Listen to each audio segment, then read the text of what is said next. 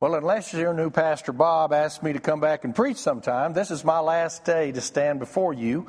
And uh, I thought it was really funny. We're in there pre- uh, praying a while ago, and um, Shelby says, you know, thank you for Dal, blah, blah, blah. And then she says, you know, it, you know, pretty monotone. And then she says, but we're so happy to be moving forward. Those of you that were in there, you know that's true. You know it's true. It's true. You know, it reminds me of, uh, you know, uh, when uh, this pastor was leaving his church, you know, and this lady came up and she was all crying. She was all upset and disappointed. And he said, uh, he said, you know, it's going to be okay. Your new pastor is going to be wonderful. And she said with tears streaming down her face, Well, that's what they told me the last time. And I. so, anyway, if you have your Bibles, we're in the Gospel of Matthew today. The Gospel of Matthew, and we're going to start with Matthew chapter 1, verse 1. And I'm not going to read the chapter because we're going to be going through that. And you can go back and you can read it later. But everything we're going to talk about today is going to come out of Matthew 1 uh, 1 through 17. I remember when I was growing up, there was a minor scandal in our family. I had an uncle by the name of Ben Branch. He worked for the Texas Education Agency, and he wrote a family history of our family. Well, he had the audacity to mention that back a few generations ago, there was a horse thief in our family. And that horse thief was caught and he was hanged by his neck until he was dead. Well, let me tell you, that really, really upset some of the aunts and uncles and cousins in the family. How dare you, Ben Branch, you know, share our dirty laundry with the whole world? You should not be telling folks that sort of thing about us. And you know, today I want us to look at the genealogy of Jesus. And you may be thinking, you know, why are we doing that? It, it, seems like one of the most boring chapters in the whole Bible, but it's very, very important because back in those days, family name meant something, genealogy meant something. And as we'll talk about uh, as we go along today, think about this Jesus Christ was the only one that got to pick his ancestors. He picked his genealogy. And I think it's interesting to see some of the folks in his family tree. And basically, it tells us we're all mutts, okay? That none of us can, can, can stand up and say we come from this wonderful lineage, this wonderful line. None of us can stand up and say, you know what, I'm better than you. Because we're not. We're not. We're all we're all God's creation. Verse 1 A record of the genealogy of Jesus Christ, the son of David, the son of Abraham. Why did Matthew begin in such a boring way? Because this subject was absolutely crucial to his purpose. He was writing to convince the Jews that Jesus was their Messiah. But the Messiah had to come from the line of Abraham and the royal line of David. That was prophesied and it had to take place. If Matthew cannot demonstrate these twin facts about Jesus, his work is done before it ever begins. His genealogy back to Abraham and David proves the case for Jesus' messiahship. Now remember that Jesus was the only baby that chose his ancestors, and those, and he chose these 38 people. Let's look at them just a minute. Number one, Jesus chose Isaac rather than Ishmael. Think about that. Isaac rather than Ishmael. Though his mother was 90 years of age when he was born, Jesus' own birth was really not the first miraculous conception in his family line when you think about how old Isaac's mother was. He chose Jacob. And what does Jacob mean? Jacob means deceiver rather than Esau. Though the former lived up to his name most of his life, he would not be the last deceiver included by Jesus in his family. He chose Judah rather than another of Jacob's sons. He could have chosen the godly Joseph, for instance. Any of the other men of greater integrity than Judah. Here's how we know Judah, the father of Perez, and Zerah, whose mother was Tamar. Now, Tamar was married to Judah's first uh, son. Remember that. He died. Then his sec- then to his second son she was married, but he died as well. Judah refused to give his third son uh, to her, so she pretended what? She pretended to be a prostitute, came in, slept with her father in law, bore him Perez and Zerah. Jesus chose a family line which included the worst kinds of immorality, but Judah was not the last person of questionable character to be included in this family. God redeemed Judah's sin in an amazing way. Despite his incestuous beginnings, Perez was blessed greatly by God. You know, that tells us something. No matter what our background, God can use us and God can bless us. His descendants, Perez's descendants, will become military heroes and political leaders. Uh, God can hit straight licks with crooked sticks. He does it all the time. Hezron was the ancestor of two of the greatest clans of Judah. Ram was not Hezron's first son, but his second. We don't know why God chose him specifically, though his name means exalted. The Lord has plans for us which only he knows about. Think about that. Uh, I always have trouble with this next name. Aminadab was the father of Aaron, the first high priest. And so Jesus is descended from the priestly from the priestly and royal line.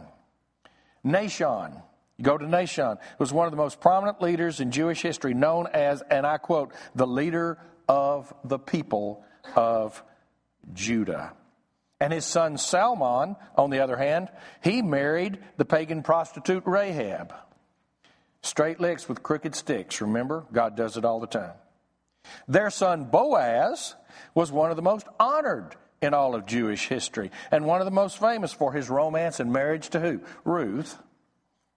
His marriage to Ruth, the Moabite for, uh, foreigner.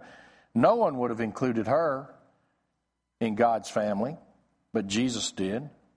And their son Obed, which probably means worshiper. His son was Jesse a resident of Bethlehem and father of eight boys, the last who would become the greatest king in Jewish history. Jesus chose some of the holiest people in Hebrew history for his ancestors, but he also chose some of the most corrupt. Think about that. Think about the moral disease in his family tree, uh, which comes next. David's son was Solomon, whose mother had been who? Uriah's wife. The story of David's adultery with Bathsheba was loathsome, was loathsome, was so loathsome, loathsome that, that Matthew, you know, he couldn't even bring himself to call her by name. He, could, he couldn't even call her by name, so he said that Uriah's wife. Think about that.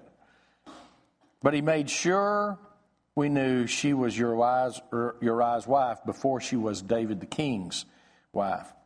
But as another example of God's redemptive ability, you had his, their son Solomon became the wisest of all time of the kings. Tragically, he was not the most moral. He was wise, but he wasn't the most moral. His 700 wives, 300 concubines led him to paganism and immorality. The result was a downward slide into captivity and near oblivion for the people of God. Now the list bounces back and forth from morality to immorality as the nation catapults into Babylonian captivity.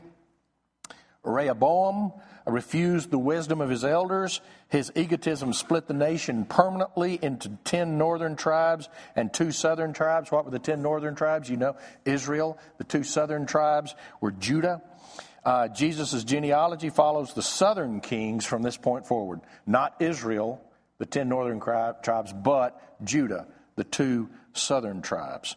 Then uh, you have um, Abiah. Uh, was was a positive and he was a righteous leader. Then you have Asa, who was as well uh, for most of his 41 years on the throne, though his life ended in rebellion against the Lord. He, he, he started well, Most of his life he did well, but he ended in rebellion against the Lord. Then you had Jehoshaphat led his people to miraculous victory over their enemies through passionate prayer. So far, so good. But, you know, the bad soon, soon follows.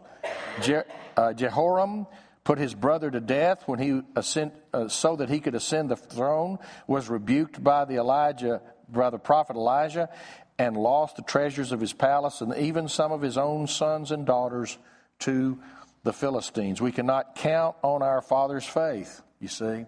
We must have our own faith. Uzziah. Uzziah was one of Judah's greatest military leaders and spiritual leaders until what? Until his pride became his downfall. He took for himself the priestly privilege of burning incense before the Lord, for which he was punished with what? You know, fatal leprosy. It's not how we start, it's how we finish. Think about that for a little while. Jotham was generally successful, known for building programs during his rule. Uh, Ahaz was not. He led the people into idolatry and even child sacrifice as one of the most wicked rulers in the history of Judah. Now the pendulum swings even more wildly from generation to generation. Next, you have Hezekiah. Hezekiah, one of the great rulers in all of Jesus' family line. He brought sweeping reform to the nation. He abolished idolatry. He saved Judah from the Assyrian assault. But his son Manasseh, whose reign was the longest of any king in Judah's history, was also one of the most wicked. The nation's destruction was ultimately during his reign and his fault. His son Amon was killed in a palace revolt. Josiah turned the nation back to God as one of the greatest leaders in biblical history. He rediscovered the book of Deuteronomy and used it to make sweeping spiritual reforms. Tragically, he died in a battle at the age of 39, and the rest of the story is equally tragic. You have Je- Jeconiah Nae. Okay, here again, this Texas tongue is hard. Okay, it's hard for me to say this thing. You know, but he he only ruled uh, three months until the king of Egypt disposed him.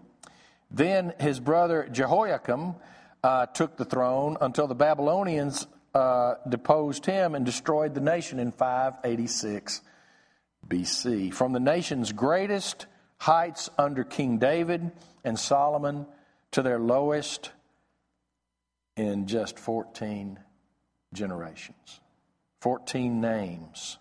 How quickly times can change. But Jesus chose them all, godly and wicked, for his family tree. They were all part of his family tree. Most of the names which complete the list are completely unknown to us. Uh, Shealtiel uh, means I have asked for God. Zerubbabel was governor of Jerusalem from the Babylonian. Uh, after the Babylonian exile, he and uh, Joshua, the high priest, rebuilt the altar and laid the foundation uh, for the temple. The next names are given to us in triplet. Uh, Abiu uh, means my father is glorious. Eliakim means God will raise up, and Azor's name possesses no theological meaning as far as we know. Zadok means righteousness. Akim's name has no significant meaning. Eliud means God is high and mighty. Eleazar means God helps. Matthan and Jacob are otherwise unknown in the scriptures. For nine generations, the Messiah's chosen family possessed no leaders remarkable enough to earn biblical citation. I mean, there was nine generations, but we don't know what their, you know, we don't know their names. They may have been rulers of the nation or not. They may have been godly as Josiah or as profane as Manasseh. We don't know. Only God knows. But God knows. Why are such unknown people here? See, every name in the list is included because Jesus wants everyone to come to Him. He understandably invited people of unblemished moral record as Boaz and Josiah, but He also invited tragically flawed figures like Judah, Ahaz, and Manasseh. Why?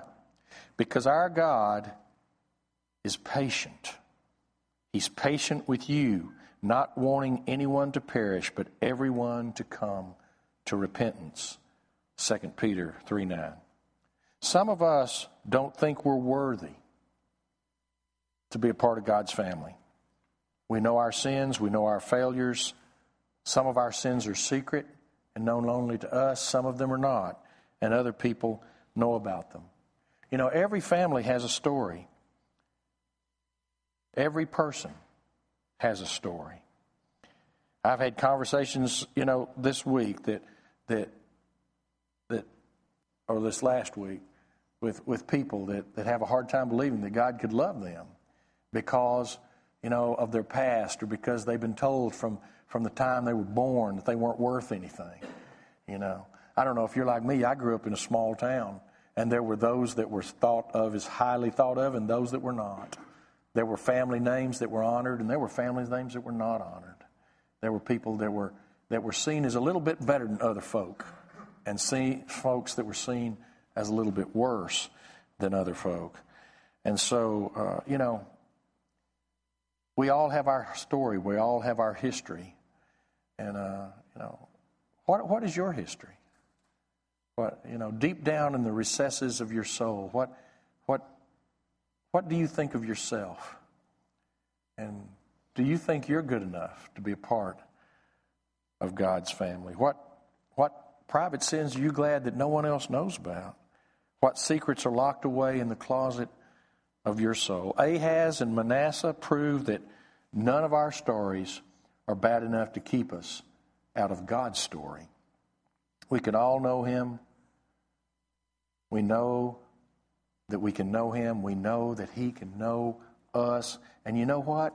He can know us and love us. We are welcome in His family. Others are. Uh, you know, others may not think you're worthy, but you know what? Others' opinions don't matter. Isn't that a wonderful thing? Have, have you ever been in a situation where, you know, you thought to yourself, wow, that person's never going to like me, or that person's never going to think highly of me, or that person's always going to think badly of me? Well, guess what? That doesn't matter. That doesn't matter. Isn't that a wonderful thing? Isn't that a freeing thing? Isn't that a beautiful thing? The only one that matters is God, and He loves you and He cares about you. It don't make a difference what your history is or what your past is. Jesus' family tree is just as bad as yours, as yours or worse. You know? And He wants you to be a part of His family. Think about that. We have a story. But God knows our story. And He doesn't care. He loves us. And He cares about us. Now, now can I say something to you, good church people? Some of the, the finest people I've ever met in my life were church people. The finest people I've ever met in my life were church people. But some of the harshest and most judgmental people I've ever met in my life were church people. Can I say something? If you even toe the line, if you even get close to that line of judgment, uh, you know, then get over yourself. Because you know what? You have no room to judge others. We have no room to judge Jesus, amen? and He does not judge us. He offers His love and forgiveness and grace to us. You know, now we do need to understand that, that as sinners, we can't be a part of His family without the saving grace of Jesus Christ in our lives. Because if, if you had been perfect all of your life and yesterday you sinned once, that's enough to keep you out of the family of God. Did you know that? That's enough to keep you out of His heaven. Because God is perfect and God is holy and God is righteous and He cannot allow unholiness, imperfection into His presence. So He created a way for us to be a part of His family through the blood of Jesus Christ. If God were fair, none of us would be part of his family. Amen? And yet, uh, it is only by his grace that we are invited into his family. And it is by his grace that we are all invited. You're invited, but, but every other person in this world is invited as well. I want you to do a little exercise with me just very quickly. Think of the one person in your world that you have disliked the most. I know there's somebody. I know there's somebody. Don't act like there's not. Somebody that you have disliked. Maybe you just disliked, uh, for whatever reason, you just disliked them. You just liked the way they looked. You just liked the way they acted. They were mean to you. That you know, whatever. For whatever reason, you just liked them. Understand something. God's grace and forgiveness and His invitation is just as open to them as it is to you. Just as open to them as it is to you. Because our God loves us all and He wants us all to come into His family. It is by grace that we are invited.